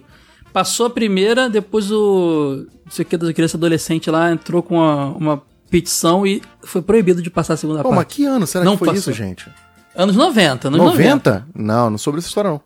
O que eu soube foi a, a lenda do demônio, porque foi o primeiro que passou hentai na TV Sim. aberta. E aí foi um negócio meio impactante, porque tinha- pra quem conhecia, tinha aquela cultura lá do lance do tentáculo e tal. Foi um negócio meio chocante. Todo mundo na escola, na febre do anime, tava falando disso. Eu, eu imagino que a lenda do demônio deve ter sido chocante até pra quem já assistia pornografia, né? Sim, claro, total. Sim, sim. Não, vi a Lenda do Demônio. ah, Não, vamos, não precisa nem ficar na pornografia, né? O, o Akira passou na Band à noite também, a gente viu. E Akira não é um anime pra criança. né? Longe de ser. né? A gente também Gente, ficou nem nessa. Cavaleiros do Zodíaco era pra criança, Então, convenhamos, é, né? segundo as crianças japonesas é, né, Sora? Porque é um shonen, né? É destinado para pré-adolescente É, saía numa mesmo. revista É, que então, é. vendia que nem água pra qualquer público. Agora o Akira não. E o Akira, meu pai me mostrou um molequinho, cara. Ele chegou com a É, o, fita em o casa e Akira falou aí, é um ó. seinen. Na, na, na, na, divisão etária lá do Japão, seinen são mangás e, consequentemente, animes para adultos. Enquanto shonen são para adolescentes, né, criança, adolescente. É, então, mas é mais adolescente, né? Tanto que os próprios cavaleiros, eles têm ali entre 13 a 17 anos. Mas, por exemplo, eu assisti Cavaleiros do Zodíaco com 8 anos, sabe? Era, dis- era um pouco discrepante da, da Uhum. Oito faixa Sora, eu etária. vi com seis. Você não é mais velha que eu. É que você viu reprise? Eu não tô lembrando 94. se era 8 É, eu vi exatamente. eu vi ser bem seis- molequinho. entre 6 a 8, 94 assim. foi Mas... é setembro de 94. Mas reprisou, rep- reprisou muito, Sora. Deve ter visto com oito reprise, com certeza. Eu vi naquela época que passava na manchete. Passava o Cavaleiros, Samurai Warriors, Sailor Uhum. Moon, tudo um atrás do outro. É, foi em 94 que começou, mas ó, até 99 tava passando essa- esse bloquinho aí. Então você, com 8 anos, pode ter visto sim. Mas, cara, pode crer, esse lance do Calígula é um clássico da Band aí, um problemaço que deu. E esses animes que o Ed falou aí também, realmente pesadíssimos, né, cara? Caraca. Ó, lembrei de uma outra parada aqui, Hum. Sabadão sertanejo, que é na linha do Domingo Legal, mas tinha umas certas apelações, porque tinha enquanto o cara tava. O Zezé de Camargo e o Luciano estavam cantando, tinha a minazinha de vestido com a água caindo, vestido branco e a água caindo em cima. Sim! Ah, o próprio, o próprio Gugu também, no início tinha umas mulheres na taça lá que ficava dançando e o cara, o, o câmera filmava de baixo pra cima as meninas sim, dançando. sim. cara. E frases do Chico Xavier. Esse passava depois do Topa Tudo por Dinheiro, não era? não, era não, tardaço Top que Top do passava. Dinheiro era noite de domingo e depois vinha sabe-se lá o quê. O- era- isso Ah, era tá. sábado. Sábado à noite, mas era tarde Ah, mesmo. esse era no sábado. E aí vem aquela foto daquele Jesus lá. Lembra do Jesus, Caio? O Jesus do SBT? O Jesus do SBT, cara. Nossa, aquilo, aquilo lá dava lá medo. era. Aí, tá vendo? O Wade não ouviu o episódio que dá... isso dava medo na TV. Viu como ele, ele tem medo de, de Eu, tudo? eu, o que falou falou de medo, falou de terror, eu não ouço. Sinto muito, gente. É assim que funciona. A gente falou desse Jesus aí, ele era assustador, cara, pode crer. Sim, era bizarro. Como era o nome daquela série que eu acho que foi feita pela Ana Paula Arósio? Ah, clássico. Já que a gente tá nessa nome. linha, não era engraçadinha? Já que a gente tá nessa linha aí, eu- Engraçadinha era da, da Negrini. É, Alessandra Negrini, Negrini. isso. Alessandra Negrini. Mas da Ana Palarósio era a Capitu, não. Como é que era? Ai, meu Deus. Hilda Furacão? Hilda Furacão, clássico. Aí, ó, isso aí também não era Furacão pra um gente clássico. não, mano, mas nós via. Nada, isso, isso aí era quase a Emanuele, cara. Era a Emanuele da Globo. Era total. E era bem mais cedo. E ela tava seduzindo um padre, né? Que era o Rodrigo Santoro. Aí, ó, Pode pesado, crer, pesado o rolê, manino. E, e Engraçadinha também vimos era. todos Não, os episódios. 11 horas da noite em diante na Globo era minissérie totalmente com, com qualquer coisa erótica e violenta e, te- e assim, tá no horário que pode, né? Criança que não pode ver, mas a gente acabava vendo. É, o próprio, sei lá, Você Decide, vai, ou então aquele Linha Direta. Também não eram programas indicados pra molecada, mas eu adorava ver, cara. Adorava. A gente via, a gente ficava acordado, lu- lutava contra o sono, Eide, porque a gente queria ver, a Sora tá ligada. A gente já conversou sobre isso. É, a história do Bandido da Luz Vermelha. Passava no comercial hoje à noite. A história do bandido. Ou então, é, a Operação Prato, Máscaras de Chumbo, aqueles de terror lá. os- a gente É, o fica- Linha Direta Mistério. Esse era muito bom. Exato. Não, e o, e o próprio Aqui Agora passava antes ou depois do A- Cruz, aqui cara. agora Então, era 5 horas da tarde, cara. Era de- logo do- Então. junto com o programa livre, cara. Era antes do Cruz. Programa livre aqui agora você já Era, botava era com tempo claro ainda, de dia. Pra poder ver. é, Eu acho que passava Chiquititas antes, não sei. Mas Não, eu sei o, que. o começo do Aqui Agora, né? É muito antes, cara. Deve ser 94, assim. Passa... Eu lembro não, que mas passava... ficou no ar há muito tempo. Sim. Ah, Mas Chiquititas é velho também, 94 também. Chiquititas eu lembro que passava 8 horas da noite. A Chiquitita Então era depois do 94, Cruz. não, é Era possível, aqui cara. agora Cruz e Chiquititas. Pode crer. Chiquitita deve ser 97, por aí, no mínimo. 97, É, 98. mas aqui agora ficou no ar há muito tempo, Age. Porque eu lembro, Caio, que passava junto com o Aqui Agora, o Emergência 911, que eu também tinha medo, Sim. que era, era o programa chupinhado do exterior, inclusive eram cenas de fora. Sei Eu lá. acho que era, era, era, gringo, era só É, dublado. era né? gringo. Aí, é, resgatava pessoas na enchente com helicóptero, essas paradas meio chocantes também. Também não era pra criança. Cara, olha só, a gente falou de novelas, eu esqueci de falar uma, um, um- um- bagulho muito doido, que era o seguinte, a gente via o bloco de Tokusatsu anime na manchete, correto? A gente via lá desde umas quatro da tarde ali com o Jaspion, da Jiraiya, Changeman, depois vinha lá o Cavaleiro 6 horas, Samurai War, e até o Yu Hakusho lá, os super Seis e campeões meia, lá né? pra... Seis horas, seis e meia. É, lá, lá, pra, lá pras 7. Quando dava umas 8 horas pra competir com a Globo, acabava o último anime de começava Chica da Silva. E já era, já pulava do ceia pro, pro peitinho caindo pro lado. Era assim, cara. a manchete nem dava um comercial. Mas, Acabava mas, mas, o anime, tu, mas tu ia nessa sequência aí direto também? Não dava tempo de tirar ele.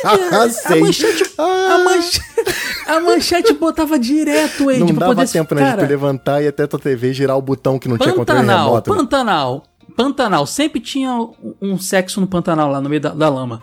E o da Voltamos a Furacão. essa teoria, então, de que o canavial, Não. a lama, o pantanal... Chica da Silva, Chica da Silva. A- cara, Chica da Silva era tão pesado que a Thaís Araújo era menor de idade. Cara, foi um bagulho muito doido do Chica da Silva. Quando a gente falar de novelas aqui, vai ter um dia episódio de novelas, eu vou contar isso melhor. A- ela, ela tinha 17 anos. Quando ela fez 18, o Brasil parou. Foi a primeira cena de nudez dela na novela. Foi no dia do aniversário dos 18 anos Que dela. cara. isso, Gra- gente? Foi gravado. Sim, foi Que comemorado. Foi comemorado a parada, sabe? Até então ela era tipo aquela menininha lolitinha da história que não mostrava nada. Cara, surreal como é que era os anos 90. E juro, Wade, acabava o anime e começava a narrar Zé Trovão, sexo. Acabava o anime e começava a Chica, Cara, não lembro da Silva. não, maluco. Ah, Wade, não vem, não vem com Não, essa. Assim, papo Wade, reto, saca papo você. Cara, era na hora. Era Sabe por que, impressionante. que eu não lembro, Caio? Porque, primeiro porque é, a oferta de programação infantil nessa época era muito grande. E eu tinha uma irmã mais nova. Então eu lembro que quando acabava esse bloco da manchete, a gente já ia pra ver Cruz. Cruz, Chiquititas, porque era, era meio Mas, na mesma faixa. até mudar de canal, você era de seletor a televisão, tinha que levantar. Até eu chegar na televisão já passou ali o Ah, mandar mas tu caru também, ali. não, tu também não ia muito rápido não, né, cara? Mandar caru, mandar Deus. mandar caru já botava lá no meio do cacto mesmo, rolando no cacto lá. E o pessoal gostava na época de novela desse negócio no mato, né? Né? Sempre tinha um negócio no mato. Eu não sei, eu acho que você assistiu muito, cara, porque eu não lembro de nada disso, velho. Ah, esse rapaz aí, Sora, ele fica querendo passar uma- um ar de bom moço. Não, não Eu é bom assumo- moço, eu não. assumo- eu acho que do eu jogo velho eu assumo sou bagaceira. Mas eu assumo minha saí eu não assistia, bagaceira. não, mano. As novelas que eu via não tinham tanto. Não tinha tanta Só, cena não, mas só as do Caio, essas porque ele já coisas. olhava, assim, ele Gente, via um mato. ouvintes, me ajudem. O Caio viu Quem um tava mato, ele já vendo anime... Quem tava vendo anime, antes de dar tempo de mudar, aparecia Thais Araújo com o peitinho de fora no, no Checa da Silva. Comenta aí, porque eu não sou maluco nem tarado. Eu tenho certeza que... Ei, Nossa, a novela já abria Já assim abria, desse jeito. eu tô achando estranho, eu tô achando que o é Caio pra tá... segurar... Caraca, Caio no máximo... Tava vendo melhores momentos aí, não é possível, gente. No máximo aparecia um comercial É. da revista Manchete na hora rapidinho e ia pro coisa. Revista. Manchete, cara, isso é clássico. É. Vem cá, vai dizer que você não via programa H com a tiazinha e a feiticeira Eide? Via com um primo meu, porque nessa época. Ah, isso não, não, eu. isso é real, isso é real. Tem um primo que ele é uns 10 anos mais velho que eu. E eu não. Eu, eu falava pra todo eu não gosto de música, eu só gosto de música de desenho animado e tal. Aí ele falou assim: não, cara, vamos lá em casa que eu vou te mostrar uns discos de rock brasileiro e tal, não sei o quê. E foi a época que. Essa época que passava o programa H, eu lembro que foi quando eu conheci Legião Urbana, Paralamas de Sucesso, eu não conhecia nada disso, cara. Então eu ia pra casa dele pra gente ficar ouvindo música e tal. E aí ele botava na TV e, tipo, mais uma vez, o pacto social obriga que o homem não se abstenha de assistir esse tipo de coisa, e tem que fazer comentário Exato. pejorativo e é o que funciona. E eu via. Não, mas a- além, de, além da sensualidade das personagens, da tiazinha, da, da feiticeira, tinha um lance engraçado, porque viu uns nerdão lá, uns, uns adolescentes da época, a gente era criança, né? E ela depilava os caras, mano. E era muito engraçado que Cara, eles foi gritavam. capa da Eu- revista Herói, mano. Como você não vai não vai estar absorvido Eide, por isso? Revista Herói 2000, número 2, eu tenho Sim, aqui. é, eu tenho também. Porque, ela- porque lançaram um an- an- anime na época da, da tiazinha que, passou, que era tipo Combo Rangers, era pela internet que você lia, via, né? Um desenhozinho lá em flash, não deu muito certo. Porque tinha série. A tiazinha, uma personagem super erótica, virou uma, uma hero- heroína tokusatsu. Era, era, era tipo uma mulher gato. Ela chegou a ser capa É. da Ação Games, cara. Tinha figurinha de chiclete da É, tiazinha, do Chiclete né? Buzz, da era do Buzz. Teve. Ah, deve Acho ser. que era. Deve ser, eu não lembro qual. Plock, Ping Ah, cara, Pong, lembre-se que a feiticeira fazia aquele comercial lá. Não é, mano, não é, não é feitiçaria, é tecnologia. Isso passava o dia inteiro na TV, cara. Cara, pode Como não crer. estar exposto? Agora, mais um programa que você, você via à tarde só pra ver menininha dançando. Fantasia. Com certeza você via. A Carla Pérez falando I de escola. Esse é um clássico. Eu cara. lembro da Jaqueline. eu via. A Carla Pérez fez esse programa também? Fez e ela a fez. Carla Pérez depois fez, mas eu, eu peguei o início do Fantasia. No início eram várias apresentadoras. Aí tinha a Débora Rodrigues, tinha a Jaqueline, que o Ed comentou. Tinha uma, ela era Amanda alguma coisa, esqueci Ah, o nome Amanda dela, tinha um cabelão Françoso, não é comprido. Isso, Amanda Françoso. Eram várias apresentadoras diferentes quando começou, né? Aí, a- aí Sim, é. depois Era que tipo teve assim, uma segunda era mais... uma, terça era outra, quarta era outra, era por Ah, dia que não, não trocava. eram Não, juntas, elas iam era- trocando de, de cada brincadeira, uma ah, era apresentava. junto? Ah, Cada era prova junto. era uma, é. Pode Aí crer. depois que teve essa fase da Carla Pérez, mas nessa época eu nem assistia mais o Fantasia. Ô, Caio, e o Tutti Frutti? Que o povo vai cobrar a gente se a gente não fala esse tipo de coisa também, mano. Tutti Frutti é mais velho um pouquinho, mas tô ligado. É, é, Tutti Frutti era de, de... Tutti Frutti que era de... de... Era tipo um é gamezinho De- também. Que era apresentado, pelo, se eu não me engano, pelo, pelo Miele.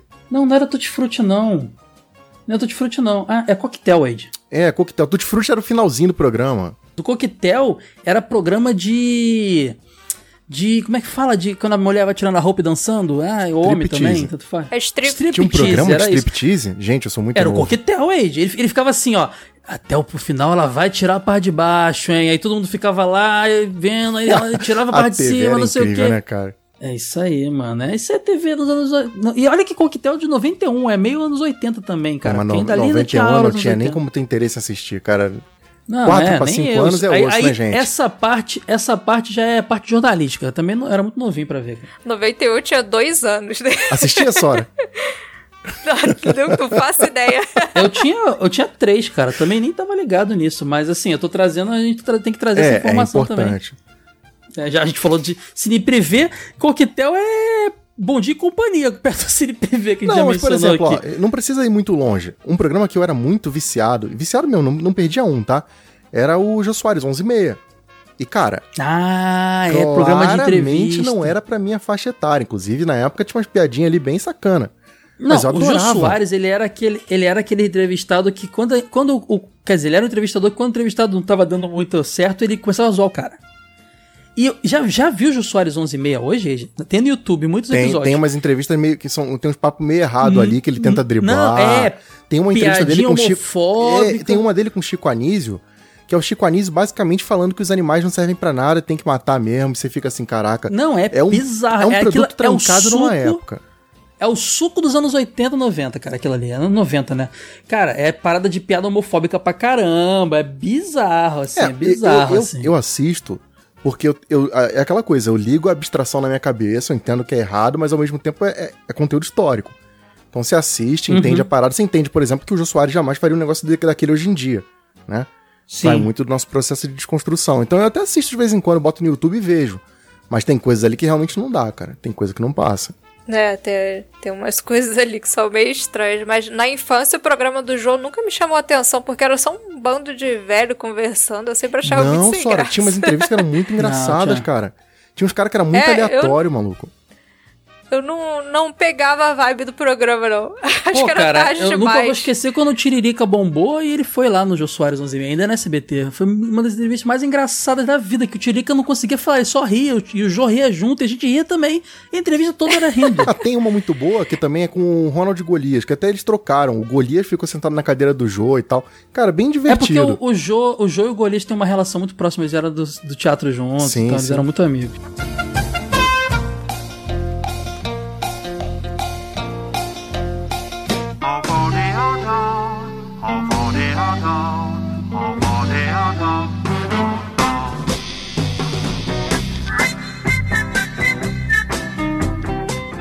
Você está ouvindo o TV de Tubo Podcast. Ratinho. Ratinho também não é de criança, minha gente. Não, nem um pouco. A gente. via- Nossa. Ratinho era pra, era pra ver. O Ratinho começou meio igual ao Borghetti, lá no Curitiba, lá em Paraná.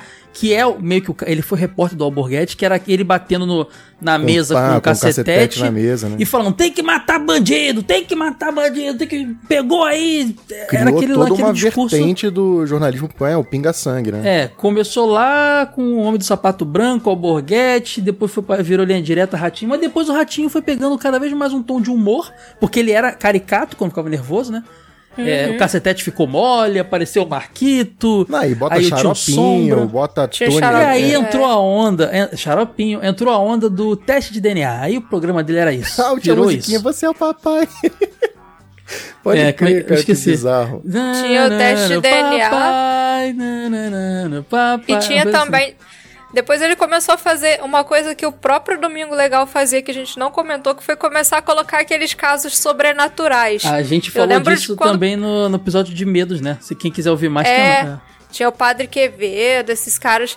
E eu lembro de quando o Ratinho ficou uma semana prometendo que ia mostrar uma gravação de um lobisomem que eles tinham conseguido. Eu todo dia tava lá, morrendo de medo, mas assistindo o programa, porque eles falavam que iam exibir no final. Até hoje eu não faço ideia de- do que era essa gravação desse lobisomem, porque nunca exibiram. É, isso aí era nível João Kleber com Agora vai! É, isso é.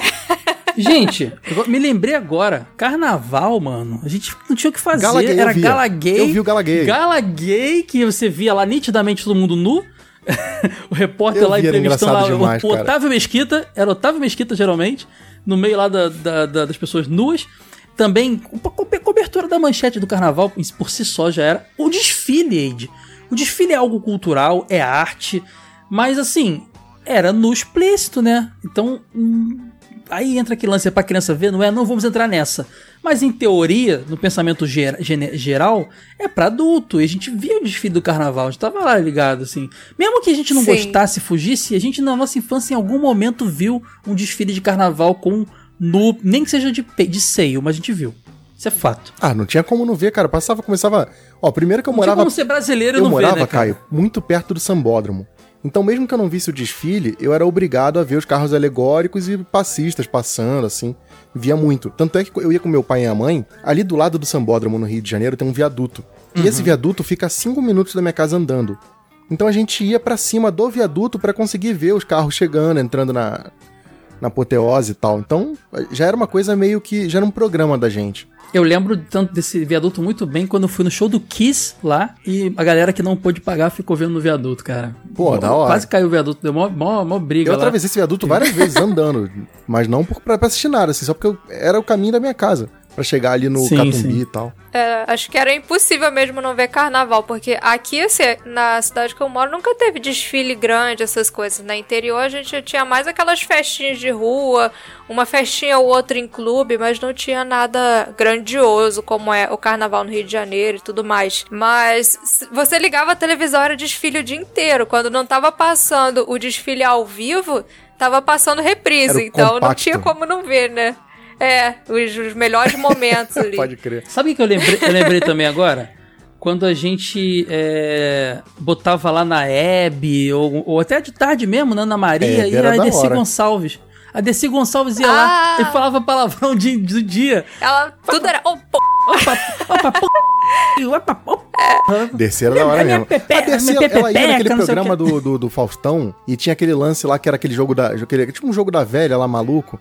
E ela ficava falando essas, essas paradas dela lá também, mano. É só que tinha uma, tinha uma liberdade poética, é a Desi, É, é, ela a- é a pode, vovozinha dela é permitido legal. falar palavrão. é. É, e a gente ia no churrasco da família, aquele tio lá, depois da cerveja, falava também, a gente ouvia, então, tipo, a gente só não podia repetir, né, cara? Mas o, não ouvir palavrão no Brasil nos anos 80, 90, ainda mais no Rio de Janeiro, onde palavrão é vírgula, é difícil, né? Não dá pra fugir disso. Exato, não. Não, engraçado que uma vez eu tava vendo aquele programa que passava no SBT, acho que ele passava meio que no domingo, meio de noite, assim, tipo no início da noite, se chamava Em Nome do Amor, que... Ah, pode crer. Acho que era um programa de contar histórias de casais, alguma coisa assim, ou era tipo um Tinder, eu não sei qual era a vibe do programa exatamente. tinha até a eu musiquinha sei da que... abertura clássica também. Vem com a gente em nome É. do amor. Você pode crer Isso. isso é clássico. Exatamente. Aí eu assisti porque tinha alguma coisa que passava depois. Eu acho que ele passava logo antes do Tentação. Então eu sempre via o finalzinho desse programa. E nesse episódio que me marcou, a Dercy Gonçalves estava no programa e no final eles exibiram ali uma mini biografia dela e tudo mais. Eu achei super interessante a história da Dercy Não, é Gonçalves. incrível. Ela, ela tem. Ela, ela- é pré-TV no Brasil, sabe? Ela era, é, né? sim, é. Ela era, ela, ter ela viva naquela época era algo incrível pra saber da história, conversar com ela. Foi muito, era, muito, era uma pessoa incrível. Sim, com certeza. Uma coisa que a gente acabava vendo também por falta de opção. Não tinha jeito, você acabava vendo sem querer, mesmo tentando fugir. Horário eleitoral. Era pra adulto, afinal de contas, criança não votava. Mas a gente acabava vendo, cara. Não tinha jeito. Uma hora você era obrigado a ver aquele treco lá, cara. Eu desligava a TV, cara. Não, geralmente eu desligava, mas você acabava vendo uma coisa ou outra, o seu pai tava vendo e você tava ali passando e via. E era um saco, acho que a coisa mais chata da TV, da TV era o horário eleitoral e do rádio era aquele Voz do Brasil. É, esse treco Nossa, ser obrigatório, eu tenho reticências, cara, com esse tipo de coisa, maluco. Ah, cara, é concessão pública. Eu entendo que essas coisas são concessão pública. Tanto é que tem um lance que eu vejo o pessoal criticando. Eu vi o Marcelo Taz criticando, achei genial. O fato de não ter programação infantil porque não dá audiência, não tem mais anunciante. Mas é uma concessão pública. Por ser concessão pública, deve- deveria ter. Deveria ter Sim, essa claro, é um obrigatoriedade. serviço, cara. né? É- é- Assim como ela não tá ali só pra canal ganhar tem- dinheiro, é pra prestar um, um serviço à sociedade. Exato. Assim como o canal é obrigado a ter jornalismo. A SBT, por muito tempo, teve jornalismo muito fraco. Não, e é obrigado a ter, por tinha- exemplo, programação em português, esse tipo de coisa é. é, né? Exatamente. Produção brasileira, nacional e tal. Exatamente. Então, por ser concessão pública, eu entendo que tenha que ter o espaço pro governo anunciar alguma coisa. Mas tem que ser tão chato, Ed. Voz do Brasil é chato pra caramba. não podia ter uns programinha mais legal, não? Cara, eu, eu já aconteceu várias vezes, cara, de a gente ficar preso no trânsito. Eu lembro muito aí meu pai a gente preso no carro, assim, no trânsito.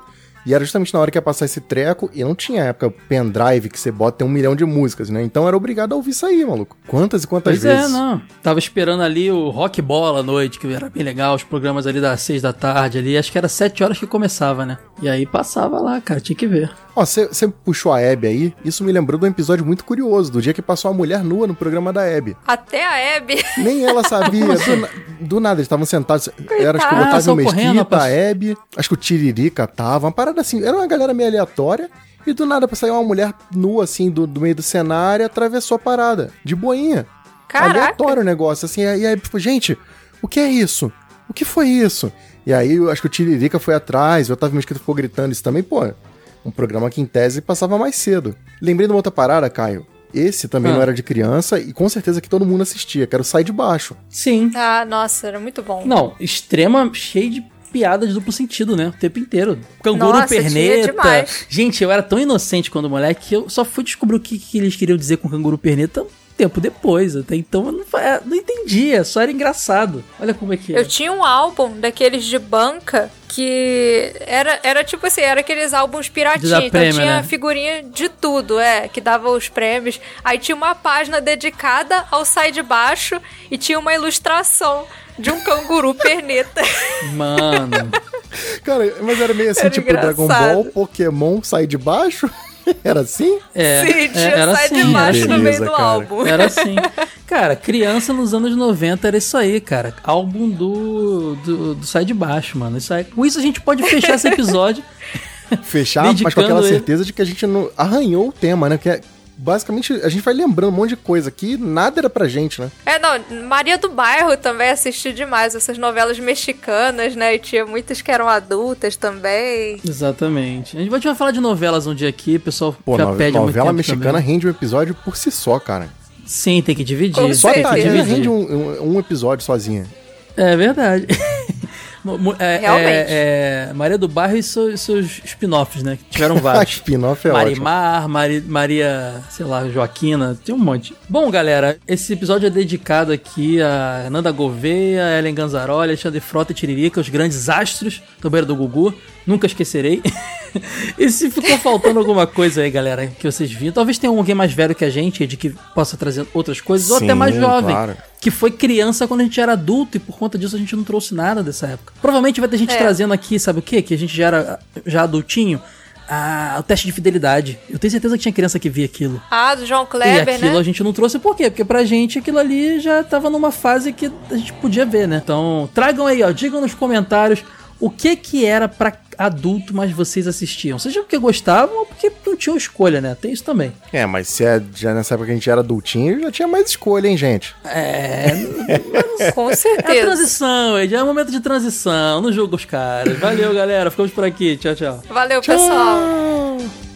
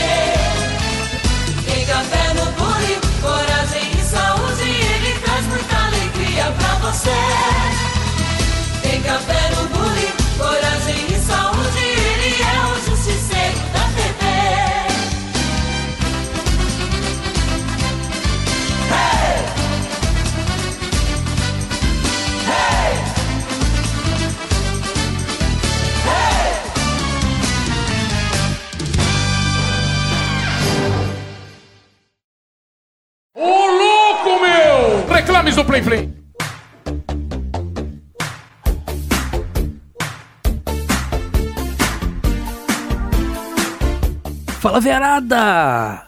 Reclames do Plim Plim aqui, ó. Hoje eu tô com um barulhinho de trânsito aqui, mas vocês sabem que aqui no Reclames, lá no Fase Bônus, é sempre no freestyle, é sempre bastidorzão, edição simples, é troca direta de informações aqui com vocês, de ideia. Então vamos, ó, recadinhos de sempre. Redes sociais, você nos encontra como Jogo Velho, seja no Facebook, no Twitter ou no Instagram. Só busca lá Jogo Velho, velho, sem E, velho, vocês vão achar. Mas o que? Ah, claro, se quiser nos apoiar, é só entrar em apoia.se barra jogo velho. Lá você tem várias opções de valores e as recompensas são diversas. Você tem recompensa, dependendo do valor, de uma revista exclusiva de apoiadores, quer dizer, tem nossas revistas que são vendidas e tem as- que só apoiador recebe. Tem recompensa que é o Fase Secreta, podcast exclusivo de apoiadores também. Mas o que? Tem até camiseta, galera.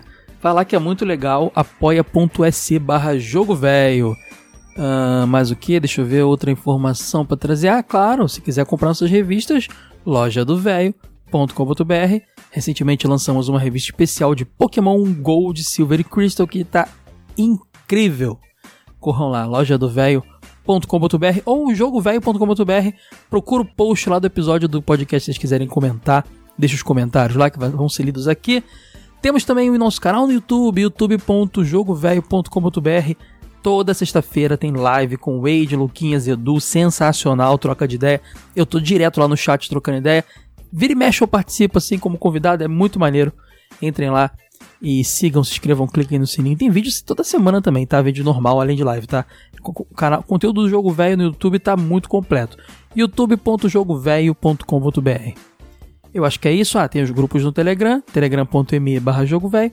Entra lá no grupo, troca ideia com a gente. Agora sim chega, vamos para os feedbacks.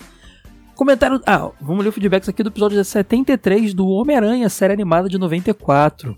Começando pelo Robert Pena, que inclusive acabou de mandar esse comentário há uma hora atrás, cara.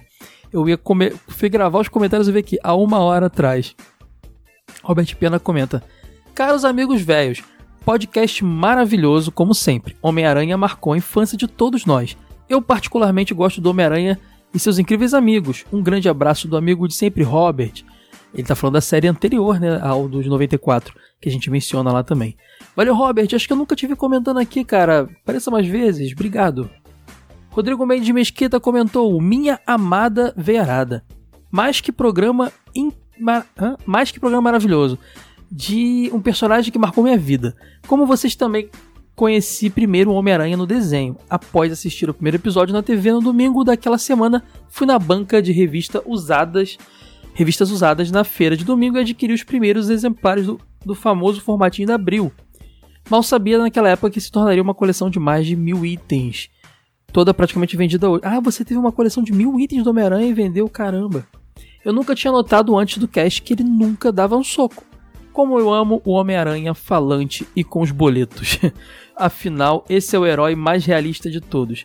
Amo o podcast de vocês e desculpa não ter comentado nos anteriores a tempo. Um abraço para todos. Valeu, Rodrigão! Uh, o Darley Santos comentou: Heróis Marvel achava a música icônica, achava que a música icônica era dessa série de 94, que na verdade é como se fosse um reboot. Não sei se é um reboot, a música talvez, né? Mas é uma outra adaptação do Homem-Aranha. Mas é de antes ainda, de 80, 67. Putz, agora estamos aguardando o TV de tubo sobre os X-Men. Vai rolar um dia também, Darley. Ele fala daquela famosa Homem-Aranha, Homem-Aranha, ou em inglês, né? Spider-Man, Spider-Man, nananana. Pode crer. Valeu, Darley. Felipe T. Castro comentou: Caramba, que timing perfeito! Na semana que eu adquiri conta do Disney Plus, saiu esse episódio do TV de tubo. Olha que legal. E claro, um dos primeiros programas que assisti na plataforma foi a série animada do, do Miranha meu primeiro contato com o personagem foi através dessa animação e me tornei fã. Agora meus horários de almoço são sempre assistindo algum episódio. Parabéns pelo ótimo episódio, galera. Valeu. Valeu, Felipão. Comentário do Pedro Botti. Uh, fala, velhos. Não tenho certeza se o primeiro episódio do TV de Tubo que eu vi foi dos Changeman ou Cybercop. Comecei ouvindo por causa dos temas que a equipe propunha que me lembram a infância e adolescência. Só que com o tempo, por ser uma equipe de gente tão legal, passei a ouvir por causa da equipe hoje revisito os primeiros episódios para ouvir de uma forma diferente, já que a equipe do Jogo Velho ia já parece ser da família. Que legal isso. Parabéns pelo projeto e quem puder, apoie o projeto porque o bônus vale muito. Uh, muito mais que o valor pago. Valeu, Pedrão. Muito obrigado, cara, pelo carinho de sempre aí, cara. Natom Jolie Botogoski sempre tá aí com a gente também. Fala verada que derrota os vilões sem usar socos. O Miranha foi o herói mais popular por muito tempo. Talvez não seja mais por causa dos filmes dos Vingadores. Herói sofrido, se ferrando para fazer o bem e com problemas bem próximos dos sofridos pelos nerds, tornando mais fácil a identificação. Essa animação era maravilhosa. Milagre esse negócio de não ter socos e mesmo assim ser boa. Dublagem incrível, divertida, tagarela. Agora vou esperar os X-Men, meus favoritos, com o Ciclope com o bolso no peito. Um abraço para vocês. Valeu, Natom. Forte abraço. Ó, o Dom Rafaelo comentou: E aí, Verada, tudo beleza? Como eu assisti esse desenho? Passava na TV Globinho e depois já corria para jogar o jogo no PS1. Era muito bom isso. Não é à toa que o Aranha é meu personagem favorito. Vou eu vou reassistir a série toda novamente E quem sabe eu até não comento o que achei de assistir mais de 20 anos depois. Legal, volta aqui, cara. Muito obrigado por essa injeção de nostalgia. Valeu, Dom. Abraço, cara. Obrigado pelo carinho. Ó, agora vamos. vamos tá, tá, tá, um comentário grande aqui do Éder. Vamos lá. Éder comentou, Éder Aderaldo. Depois de uma sessão de maromba, dessa vez não é no GTA nem na academia, comprei uns elásticos. Falar de um dos melhores heróis da Marvel, além do meu primeiro contato com Homem-Aranha. Não sabia que era um herói dos quadrinhos, muito menos nos anos 60. Só fiquei sabendo das HQs com o jogo do PS1. Aí é que tá a importância de falar sobre coisas boas do passado. Eu gostava bastante do desenho, mas odiava ler. Quem sabe se eu fosse apresentado aos quadrinhos poderia ter interesse pela leitura. Ah, ele falou, eu falarei mais sobre isso em vários outros comentários. Bom, mas ah, a primeira vez que assisti foi na Globo, TV Colosso. Pode. Ah, ah, o o Éder ele faz uns comentários que na hora de ler aqui os feedbacks fica muito difícil o Éder de ler. Porque ele vai ouvindo, ele vai ouvindo e comentando o que a gente fala, só que fica sem, sem embasamento, não dá pra saber o que, que ele tá respondendo. Ah, então fica difícil ler seu comentário aqui, ô Éder. É mais- é- às vezes é mais fácil você ouvir todo episódio, condensar aquela ideia na sua cabeça e depois você apresentar aqui num texto, cara. Mas olha, eu vou, eu vou, eu vou, eu vou pular o resto aqui que eu não tô conseguindo é, é, condensar tudo direitinho. Mas obrigado pelo seu comentário, tá, Éder? Forte abraço pra você e volte sempre nos comentários, hein? Maicon Roxo comentou: Olá, galera do TV de Tubo. Vocês mencionaram que o Peter dessa série animada é um cara mais velho e não aquele moleque como aparece em outros desenhos. Isso tem uma explicação. O visual do Peter nesse desenho é uma homenagem à série live action americana do Tales dos anos 70. Isso é verdade, Michael. E eu esqueci de falar isso no episódio. É a série li- live action dos anos 70. Ele tem o mesmo visual que o ator Nicholas Hammond, de- que deu ao Peter Parker. Por isso ele, no desenho, tem uma cara muito diferente do que tinha nas HQs da época. Valeu, Michael, você tem toda a razão. Forte abraço. Ó, o Nicolas Bebê comentou: Saudações, cabeças de teia e parabéns por mais um excelente episódio. Minha maior surpresa nele foi saber que já existiram os gibis do Leandro Leonardo do Faustão. Pois é, Nicolas. E o mais incrível, vendia. Mas sobre os desenhos do Aranha, ah, o primeiro que vi foi o dos Amigos do Aranha, com a Flama e o Homem de Gelo, dos quais eu era muito fã. Por causa desse desenho, eu tinha uma fantasia do Homem-Aranha que eu adorava usar na escola, quando podia. Ele botou até aqui, curiosidade, sabiam que o apelido Spider do lutador Anderson Silva é um apelido de infância porque quando criança ele usava uma fantasia dessas? Eu sabia que era por causa do Homem-Aranha, já vi uma entrevista dele falando que ele era muito fã desde moleque, mas não sabia que ele usava que veio da fantasia que ele usava. Aí ele continua aqui, da animação de 94, o que mais me chamava atenção era aquelas animações de CGI dos prédios que vocês comentaram no episódio. Aquilo pra mim era de encher os olhos. Grande abraço a todos. Aquilo dava um ar de desenho moderno, né, Nicolas? Pode crer. Apesar de que tá datado hoje, né? Porque era o início do CGI na- nas animações. Valeu, valeu, valeu, Nicolas. Agora o Marcos Pereira comentou: O meu super-herói favorito e minha animação favorita. Podcast sensacional, foi muito. Foi, foi muito, mas muito bom relembrar desse desenho maravilhoso. Me fez ter vontade de colocar o PS1 pra rodar e o meu PS4. E, o, e ou o meu PS4 com Homem-Aranha pra jogar. Que muito bom jogo de PS4 do Homem-Aranha também, assim como o do PS1. Que aí fica a pergunta, inclusive, ao Matheus: o que ele acha dessa Miran desse Miranha do PS4? Ele é um bom Peter? Ou ele é um bom Miranha? Ou os- nenhum dos dois? Amo vocês, obrigado demais. Poxa, Marcos, se tivesse visto o comentário antes, eu teria pedido a resposta do Matheus. É, eu não sei se ele jogou de PS4. Eu vou, vou perguntar, pedir pra ele comentar aqui pra você depois, tá? Valeuzão, Marcos, abraço. Fábio Pacheco Alcântara comentou: Esse desenho foi legal e marcante, pois assistia ele em paralelo enquanto ia lendo os quadrinhos do Homem-Aranha. Por outro lado, os quadrinhos do Homem-Aranha sumiam rápido das bancas de trocas de quadrinhos, bancas de trocas de quadrinhos aqui da área. Existiam bancas de trocas de quadrinho, Fábio? Eu não conhecia esse conceito não. Interessante. Depois fala mais sobre isso. O programa foi muito bom. Ao abordar essa animação, até hoje parece ser uma das mais impactantes do Homem-Aranha. Sem dúvida, Fábio. Isso é sem dúvida. Obrigado pelo seu comentário, cara. Abraço. O meu xará Caio, Caio Fernando aqui comentou: Nossa, como eu adorava esse desenho. Era esse X-Men que me colocaram no. Era esse e X-Men que me colocaram no mundo dos super-heróis e quadrinhos. Mesma coisa comigo, Caio. Gostava muito da dinâmica desse desenho. Minha esposa, então, é fã do Homem-Aranha até hoje por causa desse desenho. Concordo com o que falaram sobre os filmes, mas acho que o filme do Tom Holland tem seu charme também. Mas Tobey, Tobey Maguire, pra mim, continua sendo o Homem-Aranha definitivo. Eu discordo. Eu não sei dizer não se- qual que eu gosto mais, não, cara. Eu ainda prefiro o, o, o Homem-Aranha skatista lá do, do, do- do- da segunda geração, lá. esqueci agora o nome dele. Mas valeu, Caio, um abraço. Pra fechar, o Marcos Costa aqui, ó. Fala, velhos e velhas. Sou eu, o Marco Velho de novo. Marco Velho de novo. Engraçado isso. Eu amo essa série, mas meu primeiro contato com Homem-Aranha e animação foi o desenho de 67 que vi na extinta Tupi e também na Globo no início dos anos 80. Meu contato com heróis Marvel foi também com os desenhos desanimados de 66, que vi nos, nos anos 70. Voltando ao Aranha, ah, ela adaptou arcos ótimos dos quadrinhos. A única coisa negativa da série é o seu final, que infelizmente não teve. Um bônus é vocês procurarem a série de 81 do Aranha. É bem legal também. Um abraço a todos. A série de 81 é a série que deu origem ao Homem-Aranha e seus incríveis amigos, não é isso? Ou você é uma série live? Eu não sei que série você tá falando, Marcão. Mas obrigado pelo seu comentário. Forte abraço pra você, galera. E é isso aí. Ficamos por aqui. Até a próxima TV de Tubo em 15 dias. E semana que vem tem Jogo Velho Podcast. Valeu, gente. Tchau, tchau.